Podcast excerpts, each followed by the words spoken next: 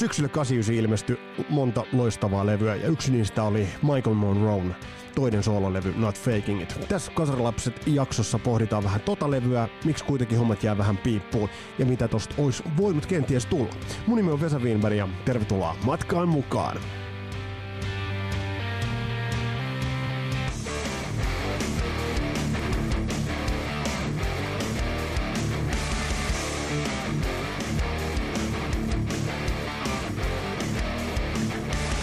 Tällaisessa kotimaisessa putkessa mennään, voisi periaatteessa sanoa näin. Meillä oli tuossa viime jaksossa oli käsittelyssä Stone ja Janne Joutsenniemen haastattelussa. Kiitoksia vielä siihen suuntaan. Ja kerrottako nyt sen verran, että niin kuin tuossa viime lauantai livessäkin puhelin ja päämisin, niin, niin on, on alustavasti sovittu Havana Blackin Hannu Leidenin kanssa. Hannu lähti landelle ja sanoi, että kun palaa sieltä, niin palataan asiaan ja silloin otetaan jututukselle.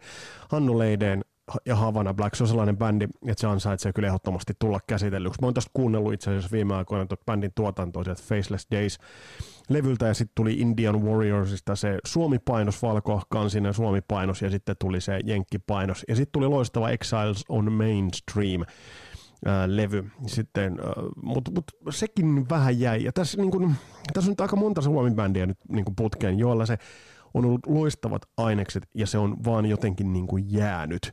Ja yritetään muodostaa tästä vähän punaista lankaa näistä, näistä niin kuin keisseistä, että miksi hommat on jäänyt piippuun. Ja, ja tämän viikon lopulla julkaistaan jakso vappuhaminoihin ja huminoihin, jossa käsittelyssä on Smack – Eli tässä on sellaisia Suomi-rokin niin ikoneitakin, eli, eli tässä on, mä luulen, että kun, kun nämä koostetaan, niin sit voitaisiin jopa tehdä sellainen jonkinnäköinen wrap-up summaus siitä, että, että, että mikä, mitä oli yhteisiä nimittäjiä, mitä oli sellaisia asioita, jotka, jotka kenties estivät sen, että isosti nämä bändit, Havana Black, Smack, Hano Rocks, Stone, olisivat lähteneet niin kuin niille areenoille, minne sitten painovat Children Bottomit ja, ja Nightwishit ja, ja muut. Mutta hei, nyt on tämmöinen pikku yllätyselementti tähän paikkaan.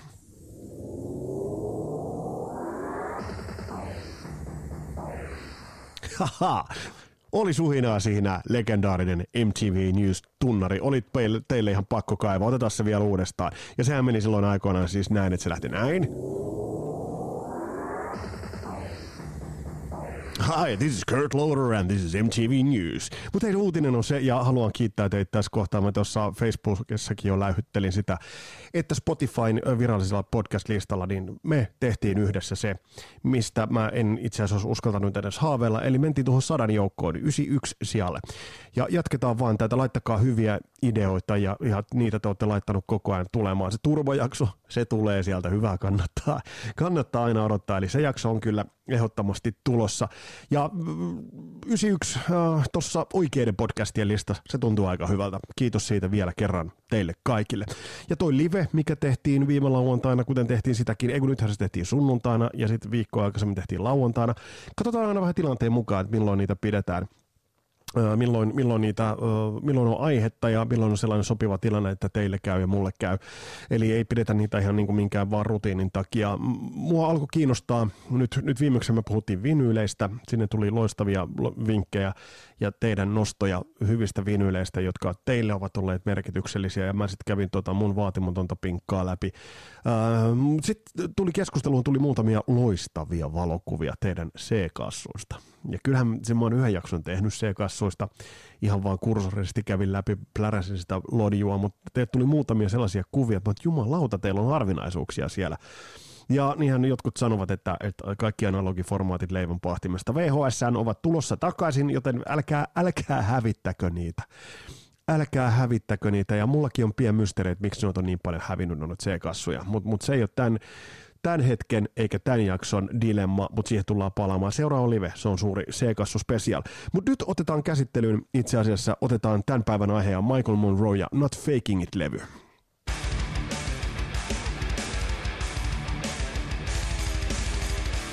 Sillä, siinä vaiheessa, kun Hanoin hajoamista oli pari vuotta kulunut, niin oli vähän semmoinen tilanne, että mitä bändejä nyt itse asiassa Hanoin raunioille lähtee syntymään. Um, Andy McCoy laittoi yhdessä uh, Nasty Suicide kanssa pystyyn Cherry Bombsin, jolla oli omat hetkensä. Et se oli paikotelle jopa ihan tyylikäs kokoonpano. julkaisivatko ensimmäiseksi jonkun mini-LPn tai tämän tyyppisen. Jos Jari Jylhä on kuulolla, niin sä saattaisit muistaa, koska mä muistan, että sä ostit sen silloin. Ja uh, se oli vähän semmoinen hybridi, mutta siinä oli muutamia hyviä biisejä. Ja sitten uh, 87 ainakin niin kuin meidän naapurustossa äh, jonkinnäköistä resonointia aiheutti erä, eräs levy, jonka julkaisi Michael Monroe. Nimittäin puhutaan miehen ensimmäistä soolalevystä Nights Are So Long.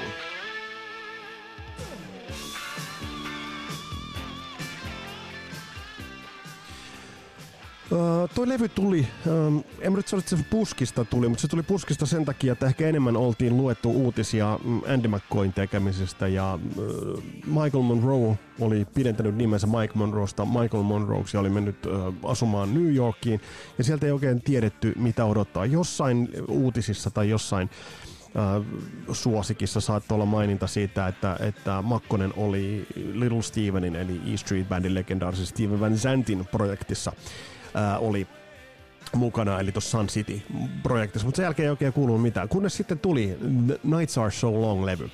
Ja jo silloin se oli vähän, että jopa niin kuin silloin itse 15-vuotiaana niin tajus sen, että tämä on vähän niin kuin matalan budjetin kyhäelmä, vähän ehkä sekalainen niin kuin kokoonpano kaikenlaista. Ja, ja mikä siinä silloin hämmensi, niin, niin oli se, että siellä oli peräti kaksi biisiä, jotka olivat äh, nimikaimo ja Hanoin biiseille, eli taustalla soiva Million Miles Away ja, ja sitten High School. Mutta kyse ei ollut tietenkään samoista biiseistä. Mutta toi silloin niin kuin herätti aika paljon niin kuin mielenkiintoa, että mistä, mistä tuossa niin levyssä on kysymys. Mutta jotta tämä käy mahdollisimman sekavaksi, niin tehdään tämmöinen niin kronologisluonteinen hyppäys niin kuin eteenpäin pari vuoden päähän. Nimittäin tuolloin elettiin vuotta 87, mutta... Öö, loppuvuodesta vuonna 89 oli suomalaisena aika mielenkiintoinen tilanne lampsia tuollaisen keskimääräisen amerikkalaiseen levykauppaan. Eli siinä, missä vuonna 87 ilmestynyt Nights Are So Long oli matalan pikkubudjetin tuotanto, soundiltaan siis ihan ok, mutta palataan vielä niin kuin tarkemmin tuon levyn, te, levyn niin kuin, kohesioon ja oikeastaan niin kuin rakenteeseen, niin se 89 oli aika sikäli hienoa aikaa, että silloin uh, Guns N' Rosesin äijät olivat laittaneet Uzi Suicide le- pikku levylafkan uh, pystyyn ja sitä kautta julkaisseet Hanoroksin back-katalogin. Samaan aikaan Jotakuinkin samaan aikaan MTV-rotaatiossa alkoi pyörimään Michael Monroe Dead Jail or Rock and Roll video, ja iso, iso näyttävä kamppis oli pystyssä sen suhteen, että et, et, et Michael Monroe naama kyllä tuli jokaisessa levyliikkeessä silloin esille. Mutta minkä takia tämä hyvistä lähtökohdistaan huolimatta, niin minkä takia tämä ei, ei lähtenyt liikkeelle, niin sitä, sitä oikeastaan niin kun on tarkoitus pohtia tämänkertaisessa jaksossa. Ja oikeastaan mun ajatelma on se, että tämä koko niin Michael Monroe dilemma on se, mitä mies itsekin on ollut – Eli, eli on ollut The Beauty and the Beast, on ollut kaunis korea, glitterinen ulkokuori ja rosonen, erittäin rosonen ääni. Ja kun sitä nyt tarkastelee jälkeenpäin ja istuu alas kahvikupin äärellä pohtimaan vähän Mike Monroe, Michael Monroe sitä, että mitä hän on, niin se dilemma oikeastaan hajottaa koko ajan sitä niin kuin selkeää fokusta. Mennään tuohon ekaan levyyn, jota, joka tuossa soi vähän taustallakin, ja mennään siitä kronologisesti sitten niin tuohon seuraavaan, niin tuohon Not Faking It-levyyn. Te näette, että mitä sieltä jää uupumaan. Ja mm, kun mä oon tätä pyöritellyt päässä viime päivinä, niin mulla on tullut aika niin kuin selvä ajatus siitä, että mitä tästä jäi puuttumaan. Toi Night Are So Long-levy on noin, oliko noin kymmenisen biisiä tuolla levyllä. Ja se, mikä siinä on kaksijakoisuus, on se, että siellä on todella hyviä biisejä, mutta sitten siellä on erittäin sekalaisia, vähän niin kuin nopeasti kasaan kyhättyjä biisejä. Ja toi on vähän niin kuin se Michael Monroe dilemmakin tässä, tässä suhteessa. Mutta kun tuota levy tarkastelee, niin otappa se kuuntelu Spotifysta. Siinä on esimerkiksi nimibiisi Nights Are So Long on loistava, kerrassaan loistava biisi. Ja mä oon niinku miettinyt sitä, että kun tarkastelee näitä nyt, näitä kahta Michael Moron ensimmäistä soololevyä, niin väistämättä tulee mieleen ajatus se, että siihen biisin kirjoitukseen olisi pitänyt laittaa enemmän paukkuja. Se on helvetin helposti sanottu. se on itse asiassa se on tosi helposti sanottu, mutta, mutta hämmästyttävän usein, kun katsoo levyjä, niin se biisin kirjoitus on se, että missä niin se homma lähtee falskaamaan. Mutta tämä levy, mä muistan silloin kun tätä kuunneltiin, niin, niin tämä niin hämmens huteillaan ja hiteillään. Ja kyllä tämä biisi esimerkiksi soi tosi nätisti.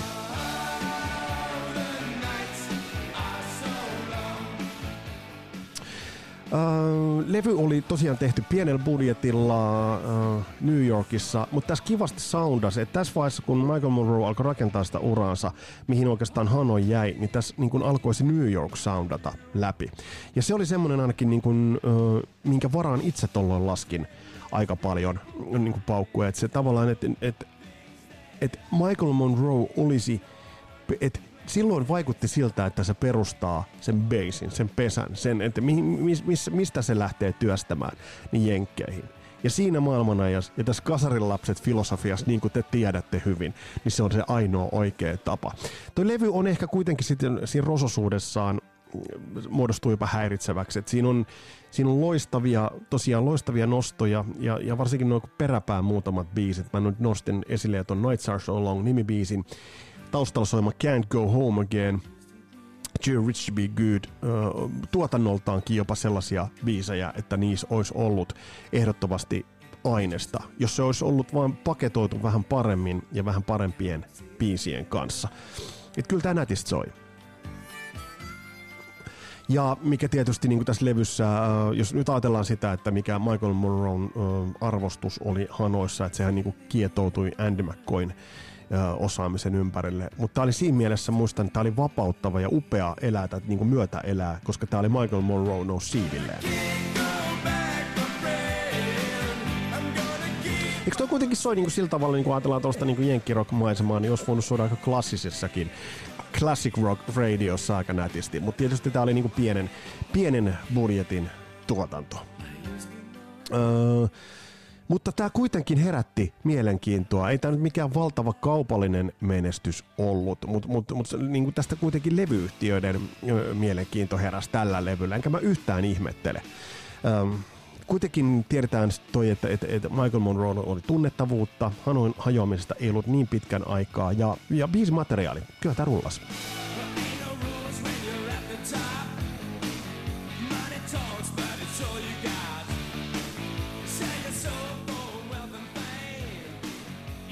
Ja se porukka, missä sitten niin tuohon aikaan uh, Michael Monroe pyöri, niin, niin silloin oli, oli tosiaan Steven Van Zandt, uh, Steve Baders, uh, eli kuitenkin aika niin kuin legendaarisia ja olivat niin kuin mukana myös, myös tuossa niin biisin kirjoituksessa, uh, kuten olivat tuolla seuraavalla, seuraavallakin levyllä.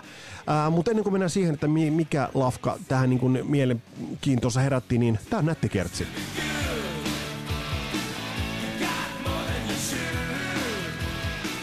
Ja kohta pohditaan, että olisiko tämä biisi voinut olla jopa tuolla Not Faking It-levyllä. Yksi tämän levyn sellaisista koskettavimmista hetkistä on se, tiedetään se, että Russellin kuolemasta ei ollut kulunut vielä niin kuin pitkääkään.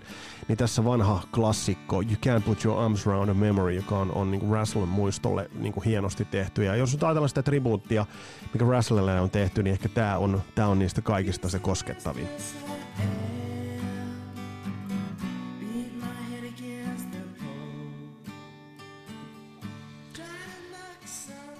Ja kuten tässä niin kuin kasarilapsissakin ollaan niin kuin opittu huomaamaan, niin tuohon koko kasariskeneen liittyy sen glorian ja glamourin lisäksi paljon myös tragediaa. Ja, ja se tragedia on yksi sellainen asia, joka on sälyttänyt monen bändin uraa. Näitä löytyy itse asiassa useita näitä tarinoita, eikä suinkaan tämä Hanoroksin tarina on niistä niin kuin traagisimmista päästä.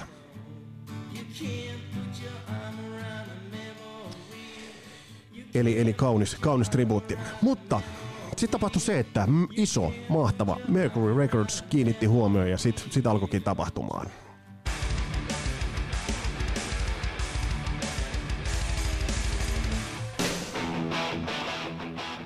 Syksyllä tuossa loka, lokakuun 89 aikana MTV-rotaatiossa alkoi pyörimään isosti Michael Monroe's Dead Jail Rock and Roll, jossa kaveri pyörii tosi aggressiivisesti, tosi katuuskottavasti ja videossa on mukana myös Axel Rose. Pitää muistaa, että tohon aikaan Guns N' Roses oli äärimmäisessä hypessä, siis valtavassa nostovirtauksessa. Ää, ja se toi kaikki toi isosta tunnetta, mutta samaan aikaan se Uzi Suicide-levyyhtiön julkaisema Hanoin back-katalogi, mulla löytyy ne C-kassut, kaikki löytyy itseltäni, käydään niitä läpi vähän siinä C-kassujaksossa, niin, niin sit pöytää oltiin katettu, mutta se ongelma, mikä niin kuin Michael Monroelle tuli tohon aikaan, niin, niin voidaan sanoa, että jos on sellainen termi kuin ahtojäät, niin julkaisun julkaisumielessä toi Not Faking It-levy tuli aika pahaan saumaan. Jos nyt tiedetään se, että tolle syksylle tuli, tuli jo mm, tässäkin käsitelty Aerosmithin Pump tai tuli Mötley Crue Dr. Feelgood, jotka olivat niin kuin kuitenkin samaa genreä, niin se ei ollut helppo tilanne suinkaan lähteä julkaisemaan levyä. Mutta tämä on hyvä levy. Pohditaan tätä levyä pikkasen tarkemmin. Sinällään on muuten koomista, että Ylen pitkäaikaisen legendaarisen uutislukijan poika laulaa, että vaihtoehdot olivat vankila, kuolema tai rock and roll. No rock and roll varmasti oli, oli Mike Monroelle se ihan, ihan relevantti vaihtoehto, mutta mut, mut tällaista rock and roll romantiikkaahan tää on. Nyt kun tätä levyä kuuntelee jälkeenpäin, niin se mikä tässä kiinnittää huomioon, niin on äh, toi tuotannon laadukkuus ja tuotannon monipuolisuus. Äh, toi on äh, eittämättä ja selvästi tuollaista enemmän Amerikan soundia. Se, mikä siellä pistää, pistää silmään esimerkiksi, niin on tietty niin kuin tyylikkyys, mikä noissa biiseissä on. Jopa ehkä pienen pienen pieniä vivahteita jostain tyyliin Billy Idolista, vaikka Billy Idolhan on brittitaustainen, mutta kuitenkin, että semmoista niin kuin soundia, vähän sofistikoituneempaa soundia.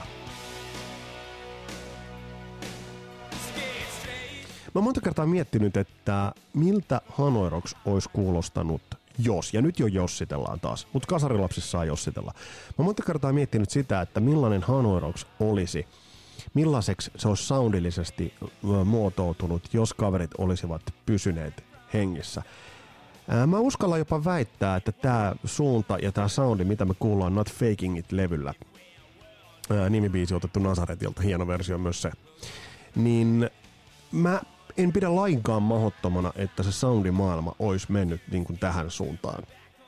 Siitähän oli jo merkkejä Two Steps from the Move-levyllä, joka oli pikkasen siistimpi, tai ei pikkasen, se oli ihan helvetin paljon siistimpi kuin siis niin kuin Back to Mystery City edeltäjänsä. Jos, ja jos ajattelee sitä, että siinä on niin kuin, äh, faktisesti Two Steps from the Move-levyä edeltänyt levy on All Those Wasted Years, jonka listasin tuossa live-levyjaksossakin helvetin korkealle, joka on tosi rupinen, raaka brutaali rock-dokumentti. Ja sitten tullaan tuohon Two Steps from the Movien, Bob Esronin tuottama, ex tuottajan tuottama.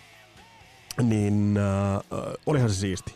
Mutta nyt tullaan sitten Not Faking It-levyyn. Ja jos aikajanaa piirretään, niin Two Steps from the Move ilmestyi 84 ja uh, Nights Are So Long Makkosen eka levy 87 ja sitten Not Faking It tuli 89 niin siinä on kyllä tällaiset askeleet, ja soundillisesti tämä on mennyt eteenpäin. Ja mä pidän laikaa mahdottoman, että Hanoi olisi voinut kuulostaa jotakuinkin tältä. Biisin kirjoituksessa löytyi kynää. Nyt löytyi kynää ehdottomasti. Öm, toinen videobiisi, mikä lähti pyörimään MTVllä, oli Man With No Eyes. Ja kuten tuonne Kasarilapset Facebook-ryhmääkin jaoin, helvetin hyvä löytö. Kehun tässä itseäni. Hyvä löytö. Mutta se oli hyvä löytö. Siis 86, 89, Whiskey Go Go legendaarista klubilta äh, bongattu live-versio biisistä Man With No Eyes. Mm, tarttuva biisi soi jopa AOR-maisesti. Loistava kertsi, loistavat väliosat, äh, niin kuin hyvää rakennusta, hyvää biisin kirjoitusta, äh, hyvää melodian taju, tajua. Mutta jollain tavalla se video oli kuitenkin vähän liian alternatiivi. Se oli vähän liian äh, marginaali, liian mieltään osoittava. Nyt kun sitä katsoo siellä on mielenosoituksista ja siellä on niin kuin hyvin puhutteleva polttopullot lentää. Toki se oli sitä maailman aikaa, kun elettiin murroksessa. Hei, me eletään murroksessa tälläkin hetkellä. Mutta silloin elettiin siinä murroksessa, kun Berliinin muuri murtu. Ja tämä tuli just siihen saumaan. Niin tässä biisissä ehkä myös kulkee mukana tämä Mike Monroe kaksijakoisuus loistavat melodiat, singalong-melodia ja sitten kuitenkin niinku raaka, päällekäyvä rock-energia. Ja toi 89 Whiskey Go Go video on ainutlaatuinen dokumentti tästä. Jos te katsotte sen, niin yleisö on siinä vähän niin kuin hämillään. He, niin kuin, he kuulevat tämän uh, Man With No Eyes puhuttelevan kauniin melodiaan. Ja sitten siinä on niin kuin Mike Monroe, joka niin kuin sätkii ja pomppii ja palataan vielä lopuksi tuohon pomppimiseen ja Jack in the Box-ilmiöön, niin, niin tässä kaksi jakoisuus, että ehkä jonkinnäköinen valinta olisi pitänyt tehdä niin kuin voimakkaammin jompaan kumpaan, kumpaan suuntaan. Ymmärrättekö tämän ajatuksen, mitä mä haen? Eli siis et, et se Beauty and the Beast kaksijakoisuus, niin se oli vähän liikaa yleisölle nialastavaksi, yleisölle käsitettäväksi. Ostava yleisö isona massana on yksinkertaista massaa. Ja, se tekee päätökset kuitenkin, nämä on kärjistymiä Nämä, nämä on sellaisia karikatyyrisiä niin kuin hahmoja, niin kuin rock-ikonit. Niin tää oli vaikea. Mutta kuunnelkaa tää C-osa soloon siirtyminen. Helvetin tyylikäs.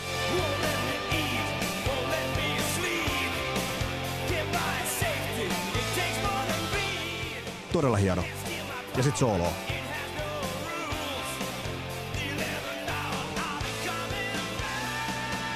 Ai helvetti. Kylmät väreet menee.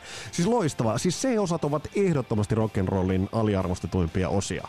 A-osat ja B-osat ovat paljon enemmän, niistä puhutaan paljon enemmän. C-osista pitäisi puhua paljon, paljon enemmän. Mutta oli loistava. Toi niin kuvaa tuolla niin briljanssia, mitä tuolta levyltä löytyy.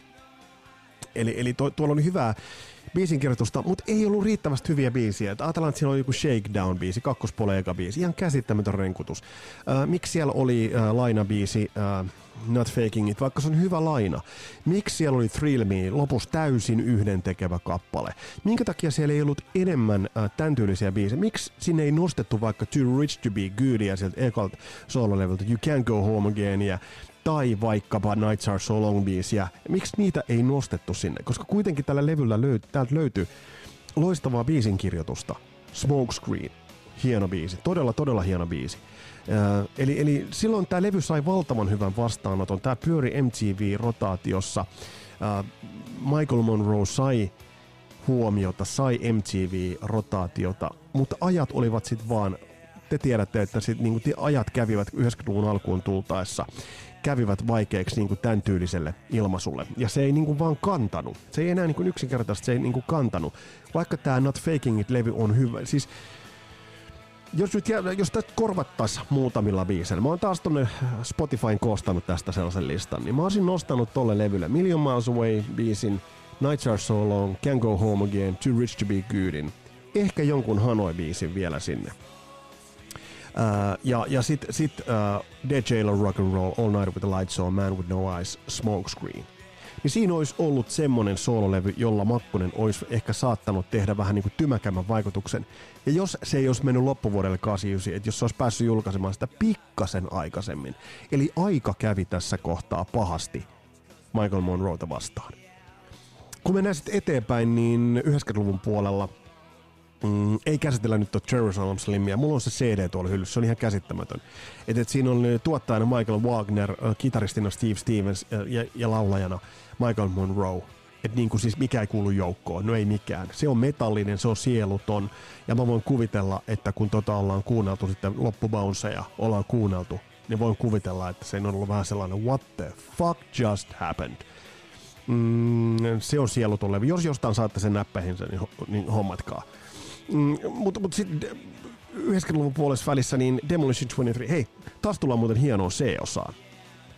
Ihan tuota pikaa. Demolition 23 mä olisin nostanut vielä ehkä Hammersmith Palain sinne joukkoon, mikä sekin niin kuin loistava biisi. Eli kyllä Mike Monroe kouliintui loistavaksi biisintekijäksi, mutta niitä biisejä, hyviä biisejä ei ollut vaan tarpeeksi. Ja sitten tullaan taas tällaisen niin legendaarisen C-osaan.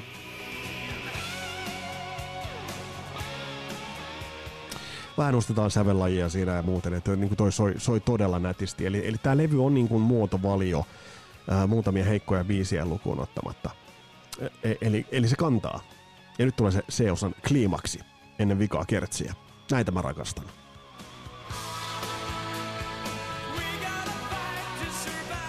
Klassista biisikirjoitusta. Mutta Not Faking It-levy um, on Michael Monroen uran ihan kiistaton helmi.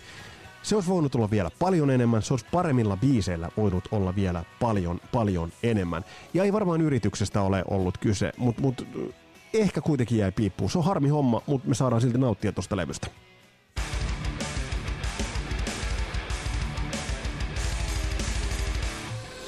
Palataan tähän hetkeen, mistä tällä hetkellä mennään. Millainen ilmiö, millainen tekijä Michael Monroe on tällä hetkellä suomalaisessa musaskenessä legenda? Ei kahta sanaa. Toisaalta on myös ö, semmoinen sopivan sovinainen Jack in the Box, kun sä avaat sen luukun, niin se pomppaa sieltä, huutaa kolme kertaa jau jau ja hyppää kattoon johonkin niin kuin verhotankoon roikkumaan. On muodostunut vähän irvokkaaksikin, ehkä vähän vastaiseksi kaikkea sitä, mitä vastaan ehkä Mike Monroe jossain vaiheessa lähti niin kuin kapinoimaan, mutta mut se on tietysti keski-ikästymistä, se on vanhenemista ja, ja se on, se on vaan niin kuin lu- lu- luontaista. Um, Hanoi Hanoin se comeback äh, jäi kuitenkin surulliseksi. Äh, kaikki kunnia Laku Lahtiselle, mutta siis niin kun, kun tunsi, että mitä se Hanoi oli silloin joskus, niin se myöhempi Hanoin comeback, ei, sillä ei ollut niin mitään tekemistä sen alkuperäisen Hanoroksin kanssa. Mike Monroe sollevyt ovat ihan nättejä, pikkunättejä, mm, tekeleitä, niissä ei ole vaaraa, ne on turvallisia. Ne on sellaisia niin kuin kun Marjatta ja Reijo haluavat kuunnella rock'n'rollia tänä päivänä, niin he voivat kuunnella aika turvallisesti Mike Monroe, Michael Monroen uusia soololevyjä. Eikä, eikä siinä mitään vikaa, mutta, mutta se ehkä kuitenkin kertoo kaiken olennaisen. Kaikki kunnia miehelle on legenda, siitä ei kahta sanaa. Not Faking It-levy, jos jonkun levyn kuuntelet, niin kuuntele Not Faking It-levy ja pohdi näitä juttuja ja soita se lujaa. Se on helvetin hyvä levy. Mutta seuraavassa jaksossa meillä on käsittelyssä ihan jotain muuta.